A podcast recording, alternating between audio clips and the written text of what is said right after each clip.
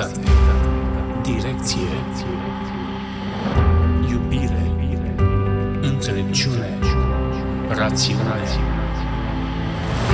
liniște sufletească. Restartix, podcast cu Alexandru Ilie. Salutare tuturor și bine v-am regăsit la un nou podcast Marcare Startix. Astăzi vă invit să discutăm în extenso despre un subiect care cred că ar trebui să intereseze pe fiecare dintre noi și chiar să fie introdus din clasele elementare ca și poate materie de studiu. Mi-am propus să aflăm mai multe despre ce înseamnă de fapt stresul, de ce apare, cum se manifestă el în viața noastră, care sunt efectele și ce avem de făcut în fața acestui mare inamic. Și pentru asta, evident, am căutat să avem alături de noi un expert expert, un om pregătit, care din fericire este doctor în psihologie și face parte și din echipa Restartix. Așadar, doctor Clarisa Giurcă, mulțumesc mult pentru că faptul că ai acceptat să fii alături de noi. Bună, Alex! Eu mulțumesc pentru invitație și oricând pentru clienții noștri. da, tu îi numești clienți, noi îi numim pacienți. Tot timpul am avut debate-ul ăsta apropo de... Uh, Din formare. Da, cum uh, știu că voi așa faceți la psihologie, pentru voi nu sunt pacienți, pentru că termenul în sine de pacient... Te... Presupune o boală, da. Exact, și nu vreți să-i încadrați deja în această Exact, nu vrem să situație. etichetăm și Partea de client presupune un individ care este suficient de matur să înțeleagă că are nevoie de sprijin sau de suport pentru a depăși un anumit obstacol care se întâlnește în viață. Și atunci, da? Preferați termenul de Preferăm termenul client. acesta. Da, noi întotdeauna când vorbeam despre ideea aceasta, pentru că există și o directivă europeană, să știi, pentru lumea medicală, care a generat ceea ce tu ai spus și a spus, doamne, oamenii trebuie denumiți clienți. Noi din lumea medicală întotdeauna am spus că, băi, clientul pare așa o chestie de piață, știi, câți clienți ai avut astăzi, știi? Adică, m- parcă nu ne face așa, dar înțelegem foarte clar care e raționamentul și cu siguranță cred că acolo vom ajunge în, în viitorul apropiat. Atâta timp cât uh, dragul nostru față de ei și intenția noastră este să facem bine și să-i ajutăm, cred că pot să depășească etichetarea. Cu siguranță. Trăim vremuri, uh, nu știu dacă diferite sau mai intense decât poate acum câțiva ani de zile. Vorbim despre o situație de conflict care se repetă da, câte la câteva sute de kilometri de noi și care am fi naiv să spunem că nu ne afectează. Avem o criză energetică, avem inflație, avem tot felul de stimul care generează, cred, un sentiment de teamă, poate, de nesiguranță, care am zis eu că îl înglobăm în final într-un singur termen, o stare de stres pe care o simțim. Ce înseamnă, de fapt, stresul? Mai, biologic vorbind, este o reacție a organismului la o presiune a unui eveniment sau unui stimul din exterior. Și da, aici vorbim de un răspuns fizic, emoțional și mental, evident, în toate felurile. El are un rol foarte pozitiv în viața fiecărui individ, pentru că stresul în sine ne face să fim mai vigilenți, mai concentrați, mai atenți și atât timp cât este la un nivel de normalitate, noi ca și indivizi putem să facem față mult mai bine problemelor cotidiene sau personale, profesionale cu care ne confruntăm. Da, problema apare atunci când această intensitate a lui este mult prea mare, când noi nu mai reușim să intrăm în starea de relaxare și corpul nostru experimentează o perioadă mult mai lungă de timp această senzație absolut firească și normală. Și benefică, ai Și spus benefică, de evident. care avem nevoie. Dar Da. totuși noi ne simțim nesiguri și avem o stare de stres care e produsă de o imaginație, de un potențial pericol pe care îl avem. Am... Nu e un pericol pe care îl simți Iminent. pentru iminent. Exact, că da. se spune, domnule, cum, nu, că se spune întotdeauna că stresul face parte din sistemul nostru primar de um, funcționalitate biologic, tocmai pentru că el ne ajută, s- dacă venea ursul, să o iei la fugă. Exact, să acea ai relație energia, de să-ți dea adrenalina de care ai fugi, nevoie. s- Luptă sau fugi, nu? Reacția de stres. Despre Exact. asta. Despre Însă asta acum vorbim. lucrurile nu stau așa. Adică vorbim despre o bombardare cu informație, n-aș vrea să o numesc negativă, dar care să te sperie. Da, cu o anumită încărcătură destul de grea. Exact. Da, o putem numi așa. Da, și asta face ca această reacție a noastră și această senzație de stres din uh, acut să se transforme în ceva cronic, adică trăim în permanență cu ea. Și atunci ne este foarte, foarte dificil să o mai gestionăm sau să ne gestionăm pe noi și putem evident să apa- pot evident să apară probleme de sănătate, probleme de adaptare, insomnii și așa mai departe și da, stresul Asta- devine toxic. Asta era următoarea mea idee. Care sunt derivatele? Adică la ce ajunge să, să fie supus organismul uman în momentul în care stresul ăsta începe să fie dominant și ești asaltat, practic, de această emoție? Am- În uh, mod curent, atunci când a, a, m, corpul nostru simte un pericol, se descarcă un hormon. Este adrenalina și mai este încă un cortizol, că sper să nu spun greșit. Da? Lucru care ne face foarte uh, vigilenți și atenți la ceea ce facem. Ok, dar acești hormoni nu pot să, nu putem, corpul nu e învățat să-i um, gestioneze în permanență, ci doar pe anumite momente. Da? Și atunci, dacă ei se descarcă constant și noi nu mai intrăm în starea de relaxare, devine o supra-solicitare, devine un burnout, apare ce am spus și mai, depar- mai devreme, partea de insomnie, apare incapacitatea noastră de a ne relaxa și automat probleme fizice derivate de aici, din somatizări puternice, de la dureri de cap, gastrite, um, tulburări ale um, vieții alimentare, sexuale um, și Deci de avem, somn. Practic toate un de acolo. evantai atât de, De larg, larg. De, de, de manifestări clinice și de cel mai multe ori când avem asemenea manifestări clinice, nu ne gândim că ar putea fi din cauza stresului. Dacă am o problemă gastrointestinală, mă duc la Prima- medic. da, nu? e mai- Să e- zic, băi, cred că am făcut un ulcer. E cel mai simplu prima dată să dăm uh, fuga la doctor, să luăm niște pastile și să estompăm un efect, dar fără a înțelege cauza. Nu e greșit. Toți avem nevoie să ne simțim bine, evident. Dar dacă după ce am eliminat efectul, nu învățăm să tratăm și cauza, acele episoade vor fi recurente și ne vom tot întâlni cu ele fără să înțelegem de ce. De asta este bine să luăm o pauză, să ne întrebăm, ok, ce se întâmplă în viața mea sau ce fac greșit în viața mea sau ce nu abordez corespunzător încât corpul meu îmi transmite atât de multe semnale fizice. Ai La spus noi- despre burnout. E un termen care a fost uh, destul de mult mediatizat, dar aș vrea să ne ajut să ne povestești un pic de ce, ce înseamnă din punctul tău de vedere sau din punct de vedere al literaturii. La ce să ne gândim când e vorba de burnout? Este o supra-solicitare, o încărcare uh, preponderentă cu probleme profesionale, în care tu ca individ nu-ți dai voie să ai pauze de respiro și momente de relaxare și din stresul acela bun despre care noi vorbeam, care mă ajută să fiu vigilent sau să fiu foarte concentrat, mă transformă în individul care nu mai am performanță, nu mai pot să fiu atent la nimic, îmi pierd foarte repede concentrarea și sunt neproductiv într-un final. Pentru că nu există un echilibru între modul în care lucrez și modul în care mă relaxez sau îi dau voie corpului să se reechilibreze chimic. Și ce avem de făcut în situația asta, apropo de acest, această balanță, acest echilibru pe care îl căutăm?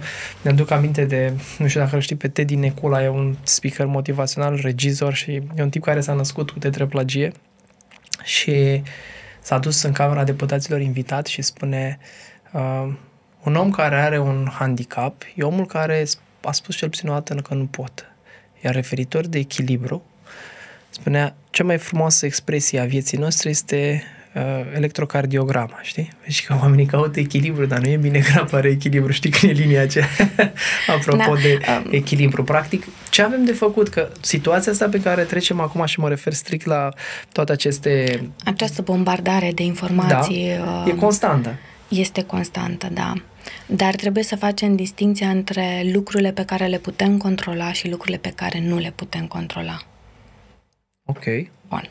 Și atunci, ce este în controlul nostru ne ajută să înțelegem că da, în acea fațetă putem să facem activități care ne fac bine, ce nu este în controlul nostru, putem doar să observăm și să fim pregătiți dacă se modifică ceva. Și atunci, în controlul meu este să am grijă de mine.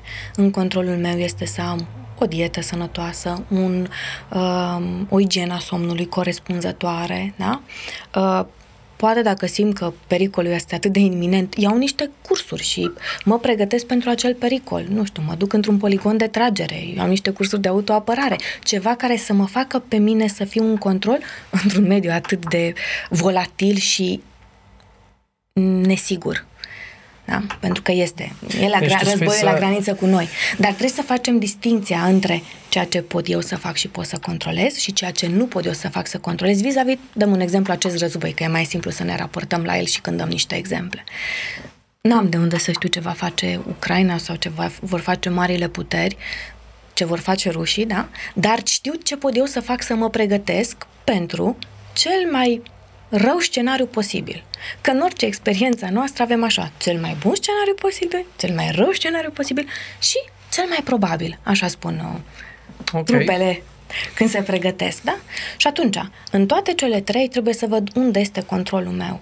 Pentru că dacă iau controlul la mine și îl iau de la ceilalți, că ce se întâmplă când stresul devine cronic?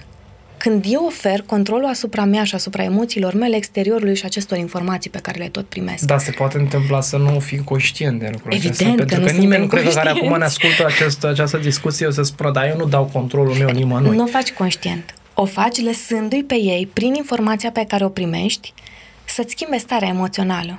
Nu, Îți două vorbe um, și o să mă întorc la întrebarea ta. N-ai auzit oameni care spun mai supărat. Da. Ce spune mai supărat acest verb? Tu, tu pe mă, mine, mine mai mai supărat. adică eu ți-am dat ție dreptul, adică ți-am dat control asupra mea să modifici o stare emoțională. Corect ar fi, m-am supărat. Eu am evaluat situația și am zis că de data asta îmi dau voie să simt emoția asta. Pentru că eu am control asupra emoțiilor mele și și asupra mea ca individ. Dar e o linie foarte fină aici. Da, pentru că Extrem întrebarea de este fină. cum să, să trec nepăsător și să nu las nimic să mă influențeze sau să permanent să aleg să nu mă influențeze. Să alegi, e o alegere. Mhm. Și atunci, da, informațiile apar, mediul înconjurător există, nu-l putem gestiona. Ești de acord cu mine, da? 100%. Cu 100%. Dar ce pot face? Pot să aleg cât de tare mă influențează sau cât de puternic are impact asupra mea. Mhm. Și atunci m- mă întorc la ceea ce ai spus, că nu este un pericol iminent. Este un pericol Potențial, probabil, probabil. posibil. Și atunci acolo mă, ă, acolo mă raportez la puterea pe care o am asupra mea. Da, este probabil acest pericol și eu aleg să mă raportez la el cum? Refuzând să mai trăiesc, ascundându-mă într-un buncăr, nu știu, 5-6 ani de acum înainte până să termină conflictul, sau mă repoziționez în aspectele în care eu am putere să schimb ceva, acceptând că sunt lucruri pe care nu le pot schimba sau nu sunt în controlul meu. Și acest simplu, a, practic asta este o abilitate pe Da. care să o dezvolți, această simplă abilitate de a De trece repozi- permanent, repoziționare, da, da. trece permanent prin, această, prin acest filtru de care tu vorbești, ajută să gestioneze stresul, să ajută scape. să gestioneze stresul, ajută să elimine traume, ajută să um, ai curaj sau să scazi anxietatea. Pentru că noi nu schimbăm exteriorul nostru, noi schimbăm doar percepția pe care o avem asupra lui. Poziția pe care noi o luăm personal și emoțional față de anumit eveniment. Asta n-ar putea să însemne că mă păcălesc? Nu și o să-ți explic de ce. Dacă noi doi ne expunem la același accident, poveștile noastre vor fi diferite, ești de acord? Foarte probabil. Foarte probabil. Unul dintre noi dezvoltă o traumă, un PTSD, post-traumatic stress disorder, unul nu. Ești de acord? Da. Bun, e posibil, nu? Întrebarea este ce face diferența între cei doi? Măi, cred că în primul rând face uh, trecutul nostru. Odată. Da, Corect. experiențele din trecut pe care le-am avut, care sunt reperul nostru față de modalitatea de acțiune în prezent. Educația, Educația, da? da? Și trei la mână și cel mai important, poziționarea pe care noi o avem față de eveniment, conotația emoțională pe care o acordăm, care evident vine înapoi din ce ai spus tu, din trecut și din experiența pe care o avem. Mhm. Pentru că poziționarea nu pot să o am decât din propria experiență. Deci și tu din spui când că mă mi-educ creierul. Poate fi uh, perceput de către cineva această trecere prin a- dezvoltarea acestei abilități poate fi trecută că, bă, tu ai învățat să te minți singur. Nu te minți singur. I-ai învățat cum să te raportezi la anumite evenimente, astfel încât să nu le dea o forță atât de mare asupra propriilor emoții. Că asta face diferența. Uh, toți trăim emoții. Toți experimentăm tot spectrul de emoții. Nu, vin, nu există emoții care să vină singure. Alea bune vin la pachet cu alea uh, să le numim rele, nu este rele, negativele, pozitive cu cele negative. Deci dacă trăiești bucurie, automat o dată în viață ai experimentat tristețe. Altfel nu se poate. Dacă ai fost vreodată calm, automat dat ai fost și furios în viața asta. Ele sunt într-un continuu, emoțiile vin toate. Dar educația ne învață cum să ni le exprimăm pe cele pozitive și cum să le reprimăm pe celelalte, nu? Nici măcar asta cred că nu ne învață. Mm, Nici măcar nu, nu discutăm despre ele, de fapt. Nu știu dacă... A, Sunt câteva exerciții care au început, am văzut și pe la școli și pe la grădințe în care cel puțin să le identifici, să știi, uite, acum eu experimentez furia și să încep să devin practic conștient, despre asta e vorba, dar uh, cum să fac transferul și să fac diluarea intensității Intensit, exact, unei asemenea asta. emoții care tu spui negativă, da, este negativă, nu ne, e nocivă, negativă. Nu neapărat, că tristețea nu e un lucru rău, de exemplu. E de funcțională. Ce spui asta? Emoțiile, emoțiile sunt de două feluri, funcționale și disfuncționale. Tristețea este o emoție funcțională. Avem nevoie să ne simțim triști în situații de viață care presupun să fim triști, că asta ne arată că suntem umani și adecvați. Nu? Dacă animalul meu de companie pe care l-am iubit a murit, e normal să mă simt trist. Că dacă m-aș simți vesel, și-ar pune cei din jur Ar fi disfuncțional. Disfunc- da. Asta e ceea ce spune. Nu? În schimb, dacă intru într-o anxietate generalizată, da, anxietatea este o emoție disfuncțională, pentru că anxietatea este o frică nejustificată care nu are un obiect clar în spate. Uh-huh. Și de asta spun, nu toate emoțiile care sunt negative le-am etichetat și eu acum, da? Am zis că nu facem asta, dar uite că mai greșim. Sunt neapărat rele. Pentru că noi avem nevoie de ele. Avem nevoie să ne exprimăm starea de moment în concordanță cu ceea ce trăim. Dacă mine mă părăsește iubitul, e normal să fiu tristă, nu? Dacă îl iubeai. Da? Deci, și, și dacă nu, îmi pare rău pentru mine, că trec într-un proces și îmi plâng mie de milă. Dar tot, nu. Deci există un moment de vulnerabilitate da, știi că se spune și de... de asta, știi, când ai o astfel de, astfel de eveniment în care, uh, spunem, normalitatea uh, era dată de, da, plecând de la definiția că normalitatea este ceea ce face majoritatea, majoritatea în, situația, în, în situația aferentă. Deci am o problemă, mi-a murit, uh, așa cum ai spus, animalul de companie. Și spune, păi du-te și dă o petrecere ca să uiți. Lucrul acesta n-ar fi de recomandat tocmai să-ți dai voie să experimentezi, tu asta încerc să, înțe- este, încep să înțeleg. Este, oricare variantă este bună atâta timp cât este în concordanță cu interiorul tău. Că asta e frumusețea lucrurilor, nu există un, uh-huh. o, va, o soluție universal valabilă. Fiecare dintre noi experimentăm diferit. Poate că din valorile mele sau din credința mea, da, religia mea, a da o petrecere este un lucru de normalitate. Uite-te la islam, ei se îmbracă toți în alb. Da? Uite, de la noi, noi ne îmbrăcăm toți în negru. Modul în care da, ne exprimăm... o petrecere diferită, diferită. la noi, pomana e tot o petrecere. Da? Dar asta vreau să spun. Nu e ilogic să faci asta, dar ceea ce tu ales să faci trebuie să fie în concordanță cu trăirea ta. Dacă tu simți nevoia să dai o petrecere pentru a celebra viața acelui animăluț pe care l-ai pierdut, fă așa. Dar dacă tu simți să te închizi în casă și să plângi două ore, fă asta. Pentru că ceea ce ne cere corpul nostru să facem, da? atenție, fără excese, aici vreau să subliniez asta, este o nevoie a lui de descărcare. Și când spun fără excese, am voie să plâng, am voie să-mi exprim emoția, mi-o identific, mi-o clarific care este, îmi verbalizez de ce îmi exprim această emoție, dar la un moment dat mă opresc și înțeleg că trebuie să ies din ea. Și atunci o să mă întorc. asta e partea cea mai asta complexă e cea mai importantă, și da. complicată. Și atunci mă întorc. Cum putem face anumite emoții, cum ar fi furia, anxietatea, uh, bătăile inimii, tremuratul, încleștarea, să le diminuăm din intensitate. Și un mod, acum o să-ți dau unul care vine cel mai simplu în minte și învățăm și noi uh, omuleții ăștia mici care sunt în creștere să o facă, este să se focalizeze pe reacțiile fiziologice pe care le au în acel moment defocusând creierul de la evenimentul care creează acea emoție și concentrându-l pe sine, îmi tremură mâinile, îmi bate inima mai tare, am roșit în obraj, am transpirat, da?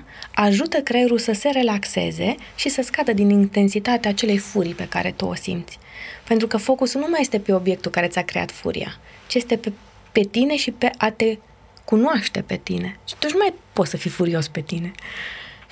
Și un pic se echilibrează și partea de chimie. Noi știm, corpul este un foarte complex, nu știu cât de conștient suntem de ce putere magică are el în sine, așa cum este el conceput.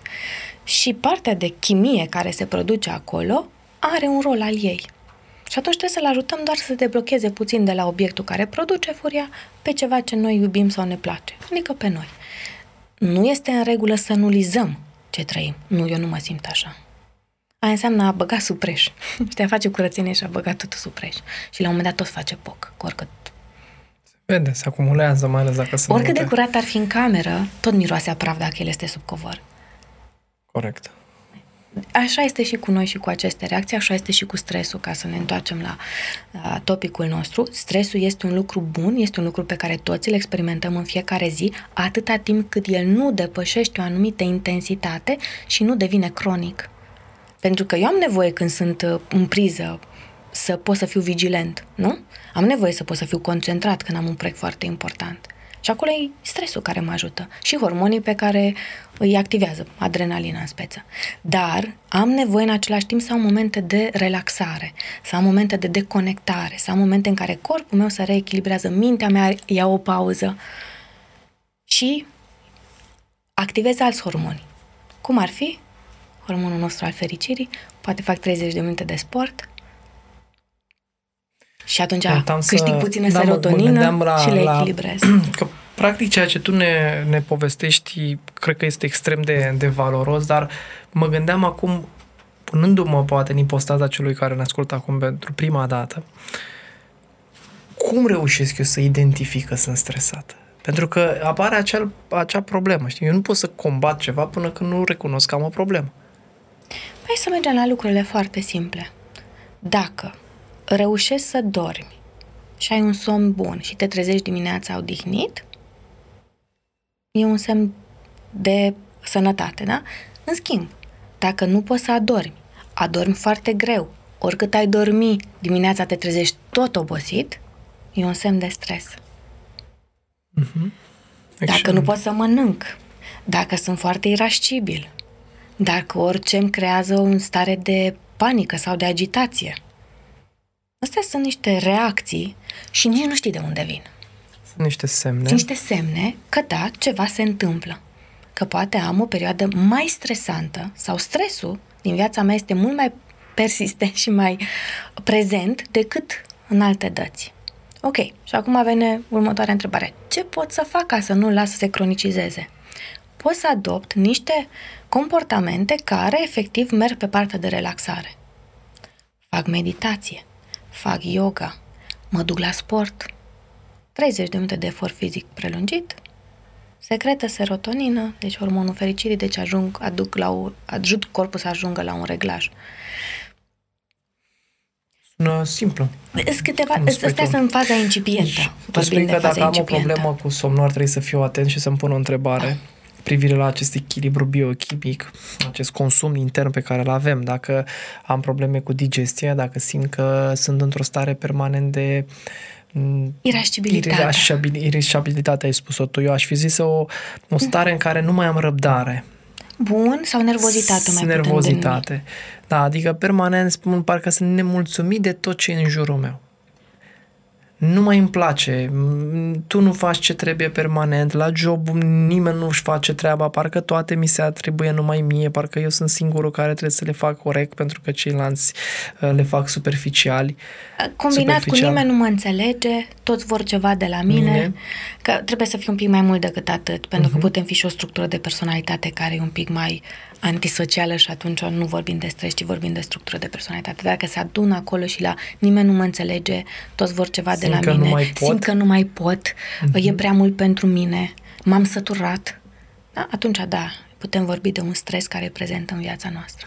Momentul în care intervenim cu soluția. Soluția care ne-ai dat-o foarte pragmatică, Este este cea... simplă, alea cele care le ai la îndemână, fără să Exact. faci, mergi la următoarea etapă. Dar primul, primul lucru pe care tu poți să-l faci pentru tine, În primul rând spuneai, cum spunea, povesteam o dată despre Brâncuș și el spunea că băi, trebuie să ne dăm câte o pauză să ascultăm liniștea. Exact. Știi, el, Aia e bă, meditația. nu? e, da, de meditație, vezi, aici noi, încă noi nu avem o cultură foarte crescută, asociem meditația ca fiind, venim pe un fond de credință creștină-ortodoxă foarte puternică, meditația pare o chestie destul de depărtată, știi? Hai atunci Și aș să fi ne vr- repoziționăm față Exact. de ea. Atunci hai să ne luăm un moment 15-20 de minute în care să deblocăm mintea de la ceea ce trăim în mod curent în fiecare zi, problemele noastre, grijile noastre, sănătatea celuilalt, bunica, mama, tata, șeful, copiii și așa mai departe, și să-i dăm un răgaz în care să-i punem, da, uh, un alt film. Că citim o carte, Ia, că ascultăm o muzică care ne place, că efectiv facem o proiecție în viitor. Adică visăm cu ochii deschiși. Ne imaginăm vacanța pe, de vis pe care vrem să o facem. Hrănim creierul și pozitiv, asta vreau să subliniez. Meditația, practic, în fond, Da, de cele mai E o multe curățire ori a în, minții. în tehnicile acestea de relaxare, plecând din nou din zona psihologică, mă refer la Jacobson, la Schulz, care Schulz. sunt m, extrem de utile, în momentul în care, de fapt, pur și simplu îți conștientizezi procesul de respirație. E o tehnică prin care reușești să aduci un pic de balance, un pic de echilibru. Da, așa cum am spus și mai devreme, focusul pe corpul tău, pe ține, pe ce experimentează el și de data asta nu vorbim de experimentare, ci vorbim de conștientizarea corpului, unde îmi sunt degetele, unde îmi sunt genunchii, cum se simte bătaia inimii mele, cum se simte respirația. Practic ce face? Încarcă mintea exact același lucru, cu altceva decât acele probleme cotidiene și se focusează pe sine, pe mine, pe interiorul meu, pe integritatea mea fizică, psihică și emoțională. Automat, ulterior, putem să uh, completăm aceste meditații cu lucruri care ne fac bine, cum vorbeam eu de o proiecție în viitor, un vis. Câți mai ne dăm răgaz să visăm? Dar vreau să te întreb, până la ce vârstă ai voie să visezi? Până când uh, nu mai respiri. Așa, așa simți acum. Da. Păi, e unealta ta pe care o poți folosi ca să-ți faci bine. Da, Știi cum e? Dream big to... Visează Mm. mare ca să ajungi mare. Uh, nu poți să ajungi undeva fără să visezi. Și nu poți să-ți dorești ceva fără să visezi în prealabil la acel ceva. Oare de ce se opresc oamenii din a visa? Sunt prea stresați. Focusul este mult De, prea... apropo de instrumente de identificare a stresului. Da, vezi? stresului. Sunt prea focusați pe problemele cotidiene. Sunt prea focusați pe ce am de rezolvat azi, ce am de rezolvat mâine, cine pune presiune pe mine, ce e urgent, ce nu e urgent. Dar știi și lista asta de priorități? Toată este făcută cumva în exteriorul tău ca individ și tu nici dacă, dacă mai încapi pe listă, Păi dacă încapi ești undeva penultimul, ultimul, știi? Asta e de tot din educație, că vorbeam de, Am de ne educație. gândeam pentru că sunt, uh, mă refer acum poate la o categorie de oameni care nu ar trebui să fie așa, însă îi auzi permanent. Apropo, dacă ești atent la limbajul omului, se spune că poți să spui foarte, înțelegi multe despre unde este situată în acel moment. Când vii și spun, bă, eu nu mai am eu timp de așa ceva, nu mai e de mine. Știi, apropo că vii și spui, hai să, hai să visăm, mă, ce ți-ar plăcea să faci? Ei, mamă, nu mai îmi place să fac nimic acum. Și totuși sunt oameni tineri, au 60 de ani, 65 de ani, poate maxim 70 de ani. Dar îi vezi că s-au stins de multe ori. Apropo de EKG-ul nostru, Da. da? Aia este o, o moarte emoțională. E acel individ care nu-și mai dorește să simtă nimic. Nu-și mai dorește să simtă nici pozitiv, nici negativ. Da?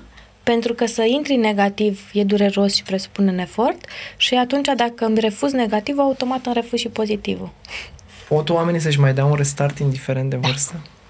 Da. Ai avut pacienți, ai avut clienți, îmi spui tu, Uh, da. oameni, nu știu, de peste 60 de ani, de 65 de ani care au venit. Am avut și la 70 de ani o doamnă care mi s-a părut senzațională. Avea la activ un divorț foarte complicat în care a rămas cu doi băieți pe care ea a crescut singură. Ulterior de o, s-a recăsătorit, a avut un soț 20 de ani, i-a murit uh, al doilea soț și a rămas singură undeva mm, în țări străine, ca să spun așa, și uh, foarte dulce, să spun așa, și genială, după câteva întâlniri, mi-a spus am înțeles, Clarisa. Deci dacă mă mai mărit uh, a treia oară, te chem domnișoară de onoare.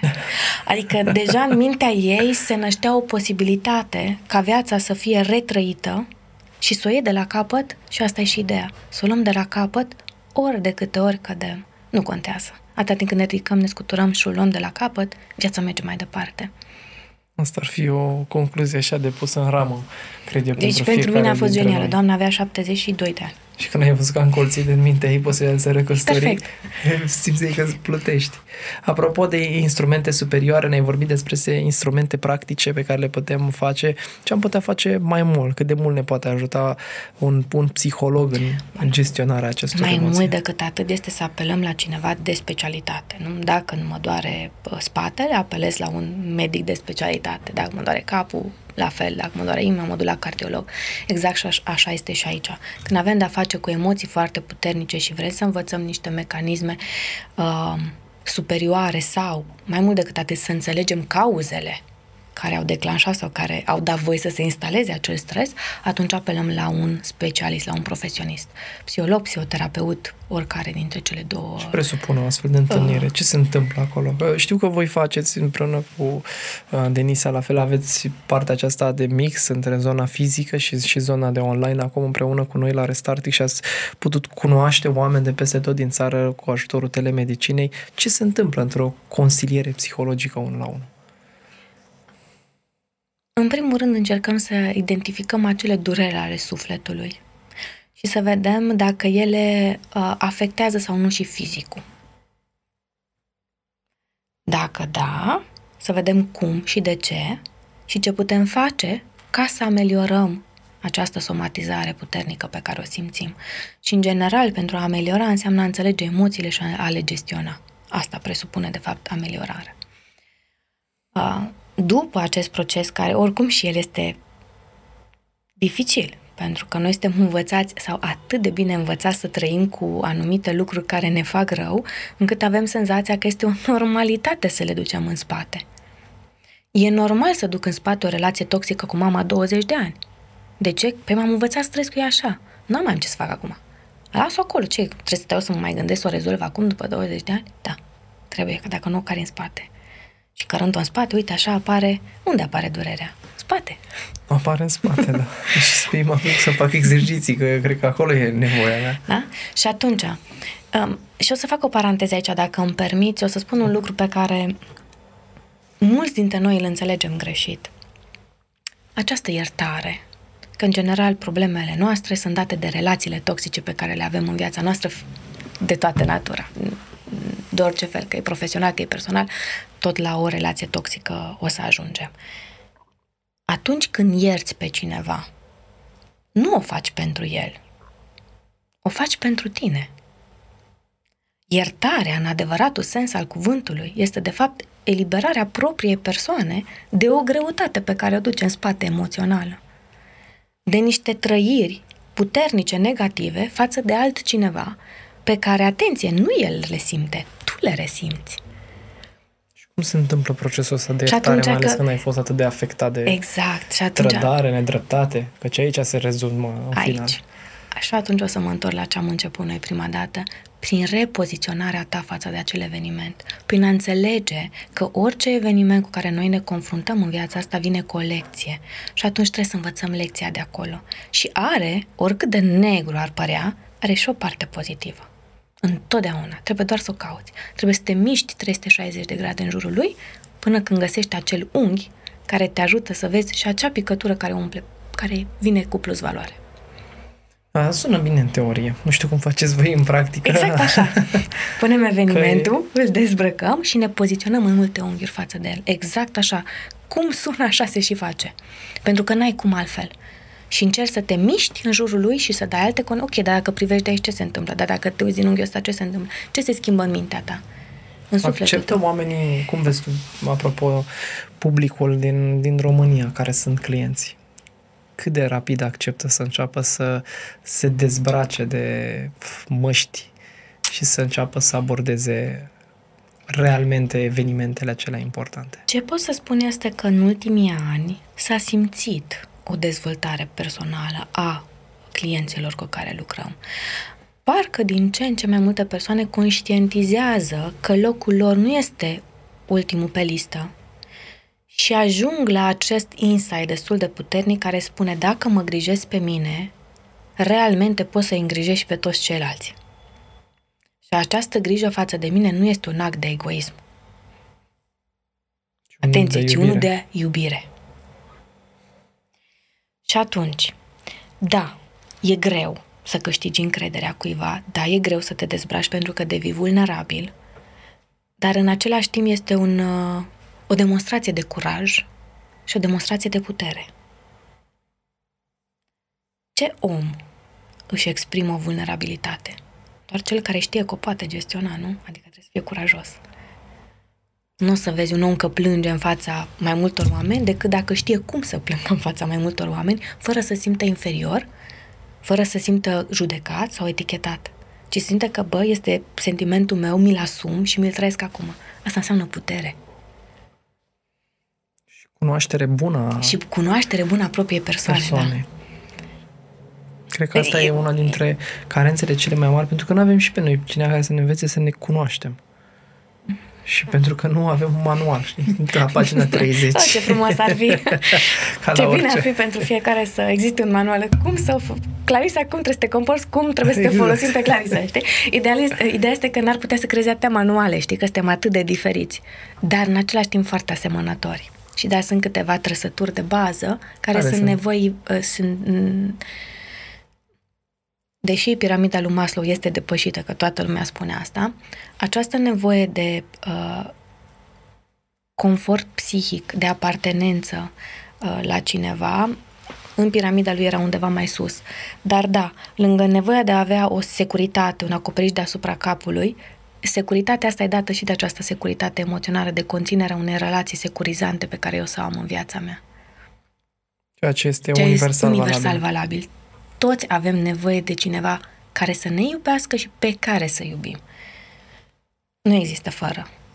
Și cel mai mare criminal are un om în lumea asta care îl iubește, necondiționat probabil mama lui, în general relațiile cu mamele sunt ok, deși sunt și extreme, să nu zicem că toate sunt la fel, și și cel mai sfânt om, cum a fost și s-a uh, promovat povestea lui Isus, tot, tot a avut oameni care au iubit, dar și pe cineva care nu l-a iubit.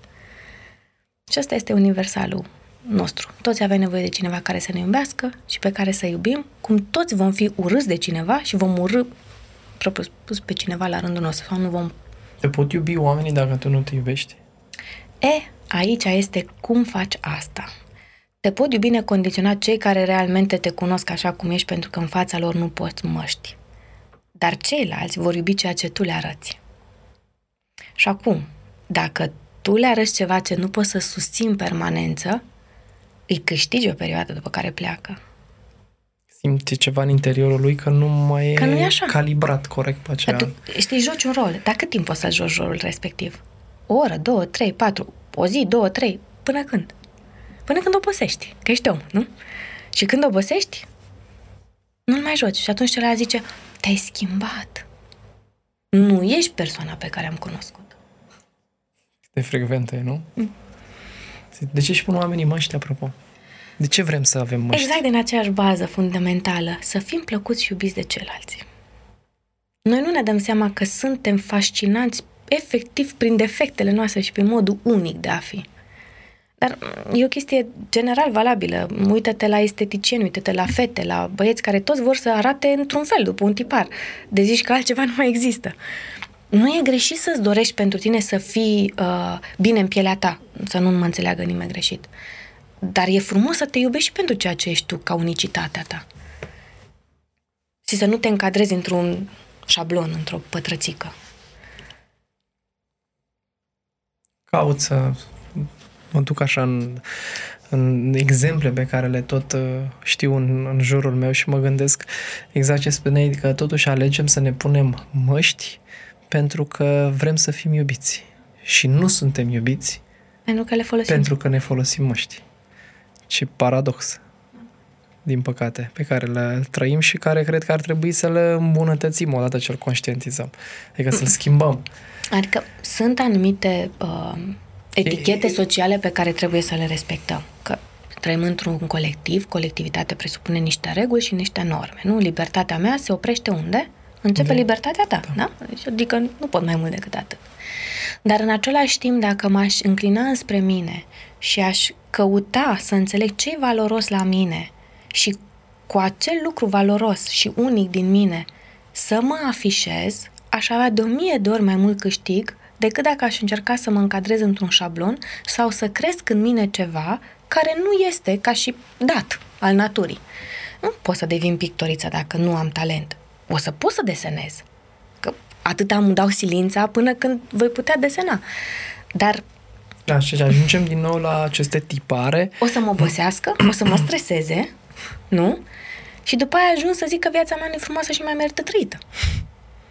Dacă fac ceva ce este împotriva naturii mele. Nu, vreau să spun faptul că avem aceste tipare de ceea ce înseamnă frumos, de ceea ce înseamnă corect, bine, de calitate. Da? Și sunt acele tipare în care noi permanent vrem să ne încadrăm și vrem să tindem către ele. Nu? A- Succesul, Da. Dar ce e succesul? Că mm. pentru fiecare înseamnă ceva diferit. E tot o etichetă. Și um, pornind de la faptul că nu tot ce îmi produce mie fericire îți produce și ție, nu tot ce e bun pentru mine e bun și pentru tine, ar trebui să ne căutăm această unicitate. Pentru că nu există ceva universal valabil. Și dacă pornim de la premisa asta și ne dăm voie să înțelegem că peștele e fenomenal că noată, maimuța că se cațără și uh, o pasăre Da. da. că zboară și nu trebuie să-i punem pe toți trei să dea același examen, nu știu, de a săpa gropi, vom înțelege că suntem valoroși fiecare în parte și ne vom apropia și ne, ne vom conecta exact prin prisma a ceea ce ne face diferiți.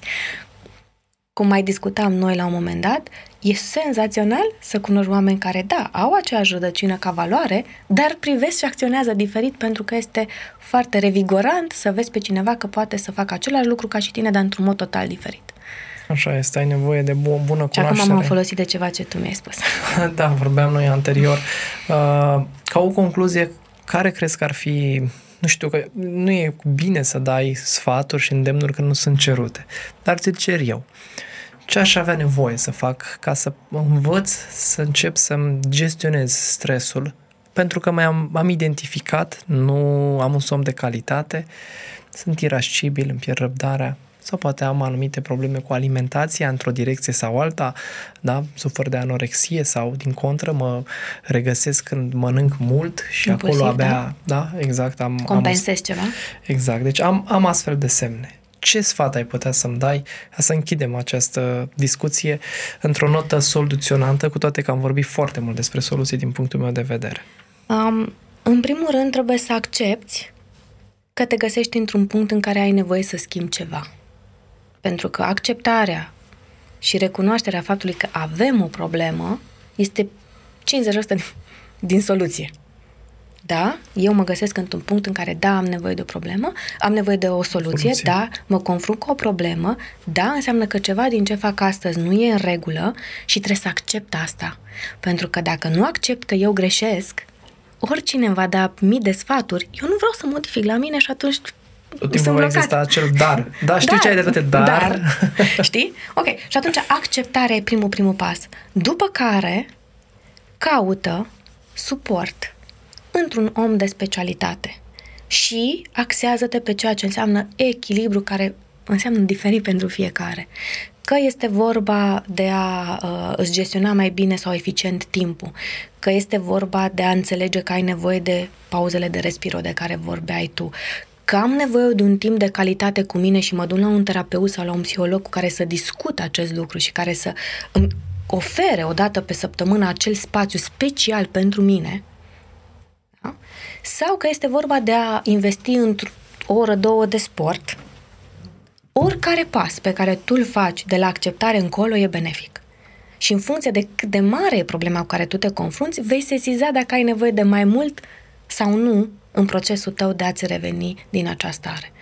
Că poate este o perioadă, doar, vorba doar de o perioadă și atunci cu un program mai bine pus la punct în care să te axezi pe tine și să-ți dai momentele de respiro, de relaxare și vei depăși, sau poate este un stres cronic care l-ai acumulat în 2-3 ani de zile și atunci ai nevoie de un suport mai consistent și mai științific de la o persoană care e specializată. 20-30 de ani de zile. Că ești așa de drăguță că spui de 2-3 ani de zile, dar... Ca să nu speriem.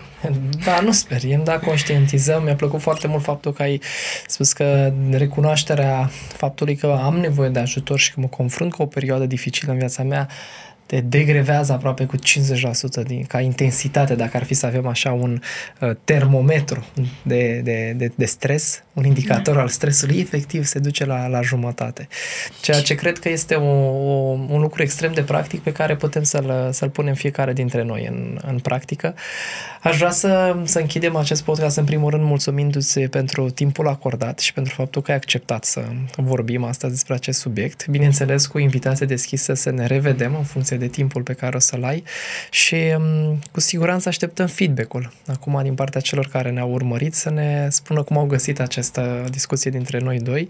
Și bineînțeles pentru toți cei care sunt uh, interesați de a intra într-o ședință de consiliere psihologică pe Clarisa o pot găsi cu ușurință, doar la un click distanță, așa să mă gândesc exclusiv pe, pe platforma Restartix. Îți mulțumesc frumos pentru timpul Mare acordat. drag și eu vă mulțumesc și uh, ne vedem și data viitoare. Perfect, rămâne stabilit. Timp. Flexibilitate. Direcție. Iubire. Înțelepciune. Rațiune. Liniște sufletească. Restartix. Podcast cu Alexandru Ilie.